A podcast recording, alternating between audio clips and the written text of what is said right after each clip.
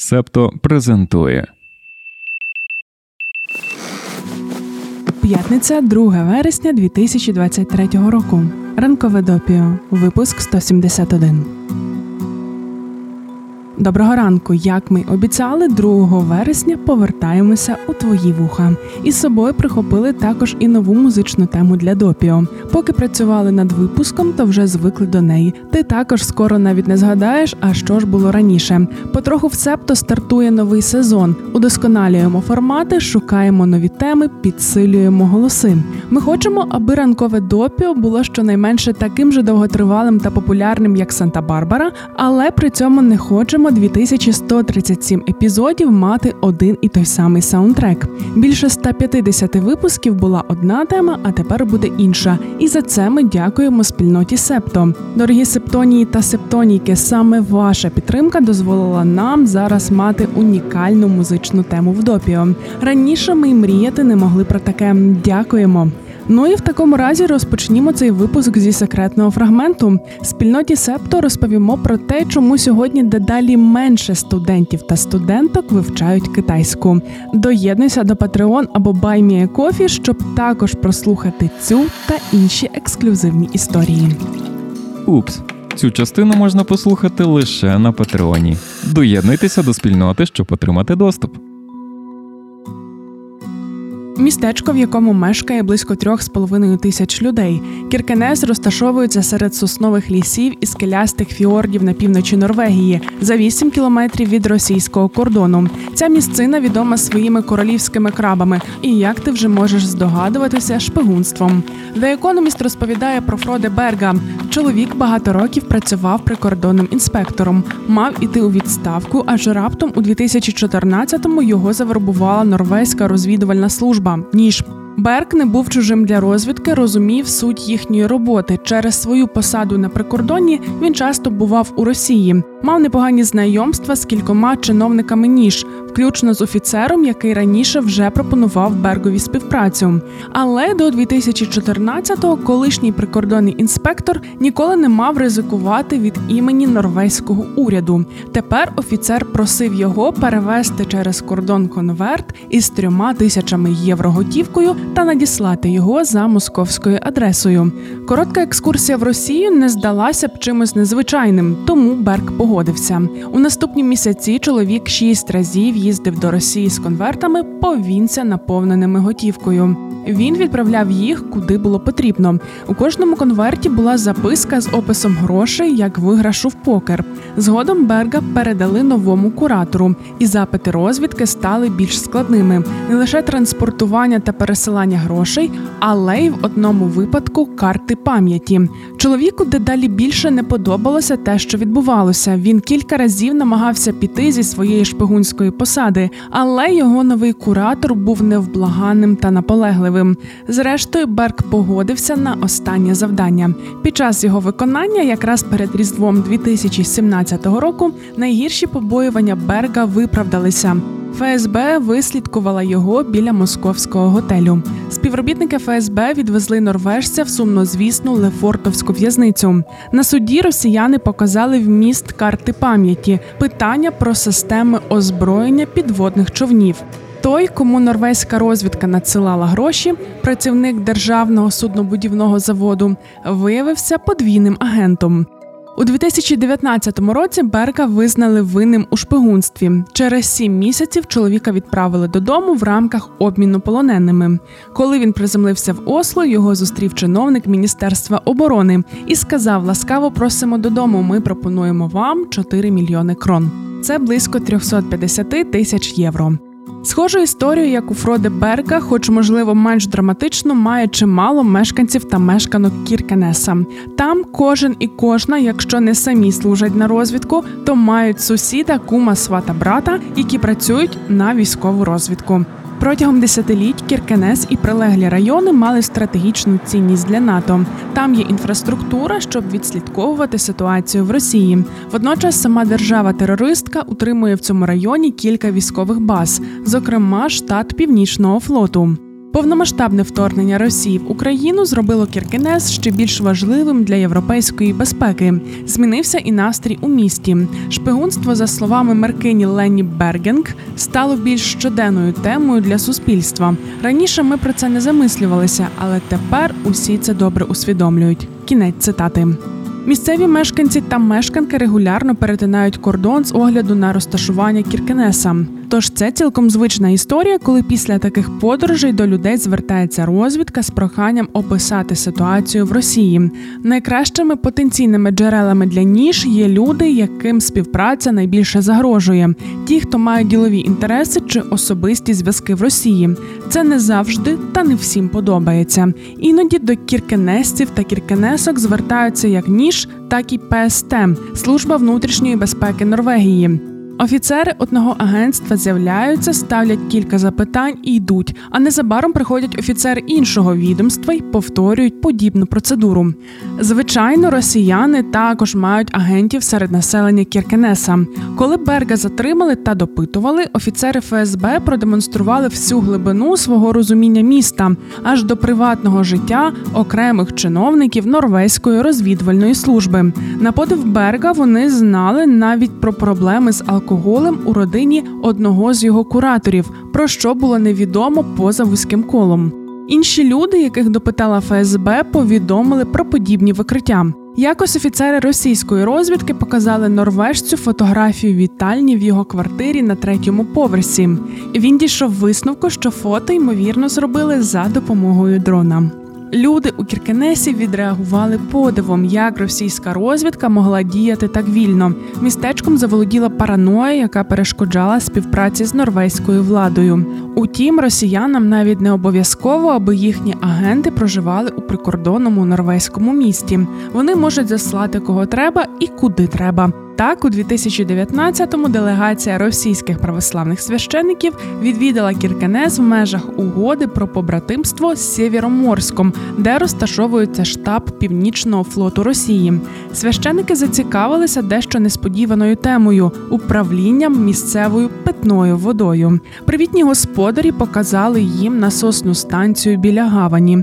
Потім двоє священиків попросили показати водойму, розташовану за кілька кілометрів від міста. Спочатку місцеві чиновники погодилися, але начальник поліції був не в захваті від такої ідеї. Після сумнівів поліції організатори візиту скасували екскурсію до водойми. Дякуємо, що ви з септо. Підписуйтесь, лайкайте, залишайте зірочки та коментуйте. Коли ми йшли на канікули, то сподівалися, що коли Допіо повернеться, Трамп уже сидітиме. Не сидить, що дуже сумно, але у в'язниці Доні все ж побував. Він приїхав до Атланти, щоб його арештували за звинуваченням в організації злочинної змови з метою фальсифікації результатів виборів у штаті Джорджія у 2020 році. Трамп дуже швидко вийшов під заставу, але тепер ми маємо його фото з в'язниці, і від цього стає дещо краще. Можна повісити на стіну в офісі і всією командою робити афірмації на те, щоб він нарешті сів надовго. У нас вже висить княгиня Ольга з полум'ям. На неї ми теж афірмуємо. І як ти можеш бачити у новинах зі Пскова, афірмуємо доволі успішно. Фото, які роблять при арешті, виявляється, мають навіть спеціальний термін mugshot. І ось mugshot Трампа це всім mugshot ам mugshot, бо це перший в історії колишній президент США, якого заснімкували в таких ем, специфічних обставинах. Цим відразу скористалися його піарники, почали продавати футболочки, горнятка та інший мерч з тим самим фото Трампа для фінансування його ж передвиборної кампанії. За два дні продали мерчу на більше як 7 мільйонів доларів. Понеділок Axios написали про нове опитування, що стосується асоціацій, які американські виборці мають з постатями Байдена та Трампа. Наразі більшість коментаторів та коментаторок сходяться у тому, що всіх таки чекатиме повторення змагання між цими двома кандидатами. Так, передвиборча кампанія Трампа буде особливо напруженою, оскільки, крім типових зустрічей з електоратом, він ще й матиме чимало судових засідань. Байден, як очікують, зіштовхнеться з юридичними проблемами свого сина, про що ми розповідали у минулому випуску допіо. Відповідно до результатів нового опитування, 40% опитаних дорослих асоціюють Байдена зі словами, пов'язаними з літнім віком або плутаниною. 77% вважають, що він занадто старий, щоб ефективно обіймати таку відповідальну посаду ще 4 роки. Нагадаємо, що американському президенту 80. Якщо говорити про партійність, то Байдена надто старим вважають 89% республіканців та 69% демократів.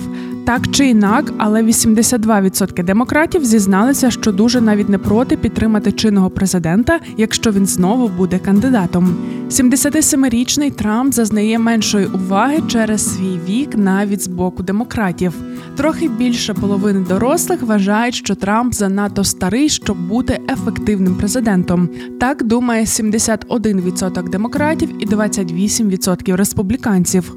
Трампа найчастіше асоціюють з такими словами, як от корупція, злочинність, брехня та ненадійність. Їх вказала майже чверть респондентів та респонденток. Представники штабу Байдена кажуть, що його вік не буде великим фактором для виборців. Сам чинний президент останнім часом дедалі більше жартує з цього приводу. Що скажемо з цього приводу? Ми а ми скажемо, що скоро стартує новий сезон подкасту Макіавельки. Він стосуватиметься життєвих радостей, повсякдень та гріхів політиків і політикинь. Дату публікації нового сезону ми поки не повідомляємо, але маємо чудову новину про запис першого епізоду епізоду. Він буде публічним у межах молодвіжу. Тому, якщо 2 вересня, себто завтра, ти будеш у Львові, то реєструйся і приходь слухати Макіавельок. Оксана та Дарина говоритимуть саме про вік та пристрасті у політиці. Про Байдена та Трампа також буде. Вхід на подію безкоштовний. Лінк для реєстрації залишаємо в описі до подкасту і дуже сподіваємося, що ти прийдеш. Ми стартуємо о 16.30.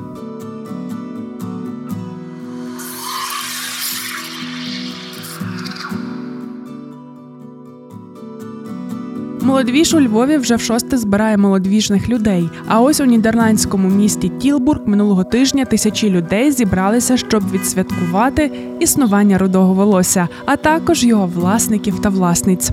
Там відбувся щорічний фестиваль, в програмі якого були багаття, фотозони, виставки, танці та інформаційна сесія про рак шкіри. Дослідження 2019 року показало, що від 1 до 2% людей європейського походження мають руде волосся. Хоча в таких регіонах, як Вельс, Шотландія та Ірландія, і залежно від визначення рудого волосся, ця цифра може бути вищою. Відомо чимало випадків знущань, дискримінації та культурної стигматизації людей з рудим волоссям. Washington Post згадують, наприклад, як у 2010 році в Шотландії заступниця голови лейбористської партії спричинила скандал, коли назвала високопоставленого міністра імбирним гризуном. За що згодом вибачалася.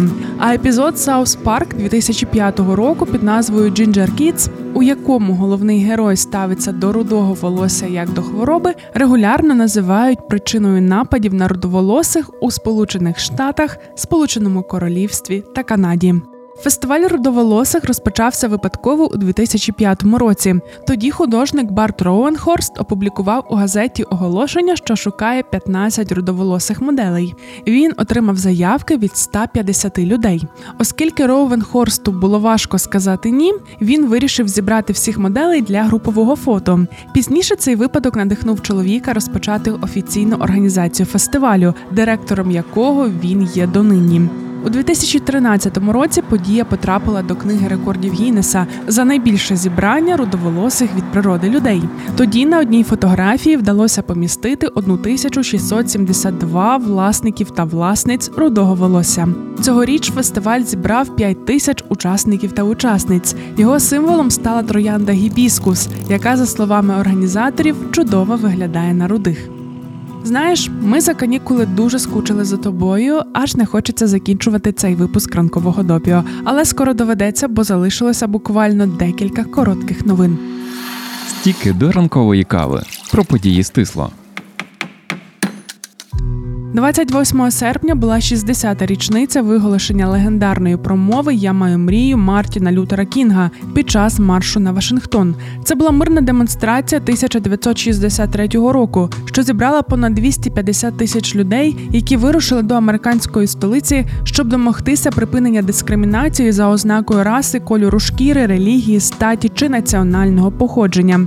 Цьогоріч чимало людей знову зібралися біля меморіалу Лінкольна, щоб відсвяткувати річницю та нагадати, що попереду ще багато роботи. Проблема дискримінації та нерівності темношкірого населення досі залишається невирішеною. А недавні закони, прийняті в різних штатах, дуже гостро загрожують ЛГБТК плюс людям та жінкам.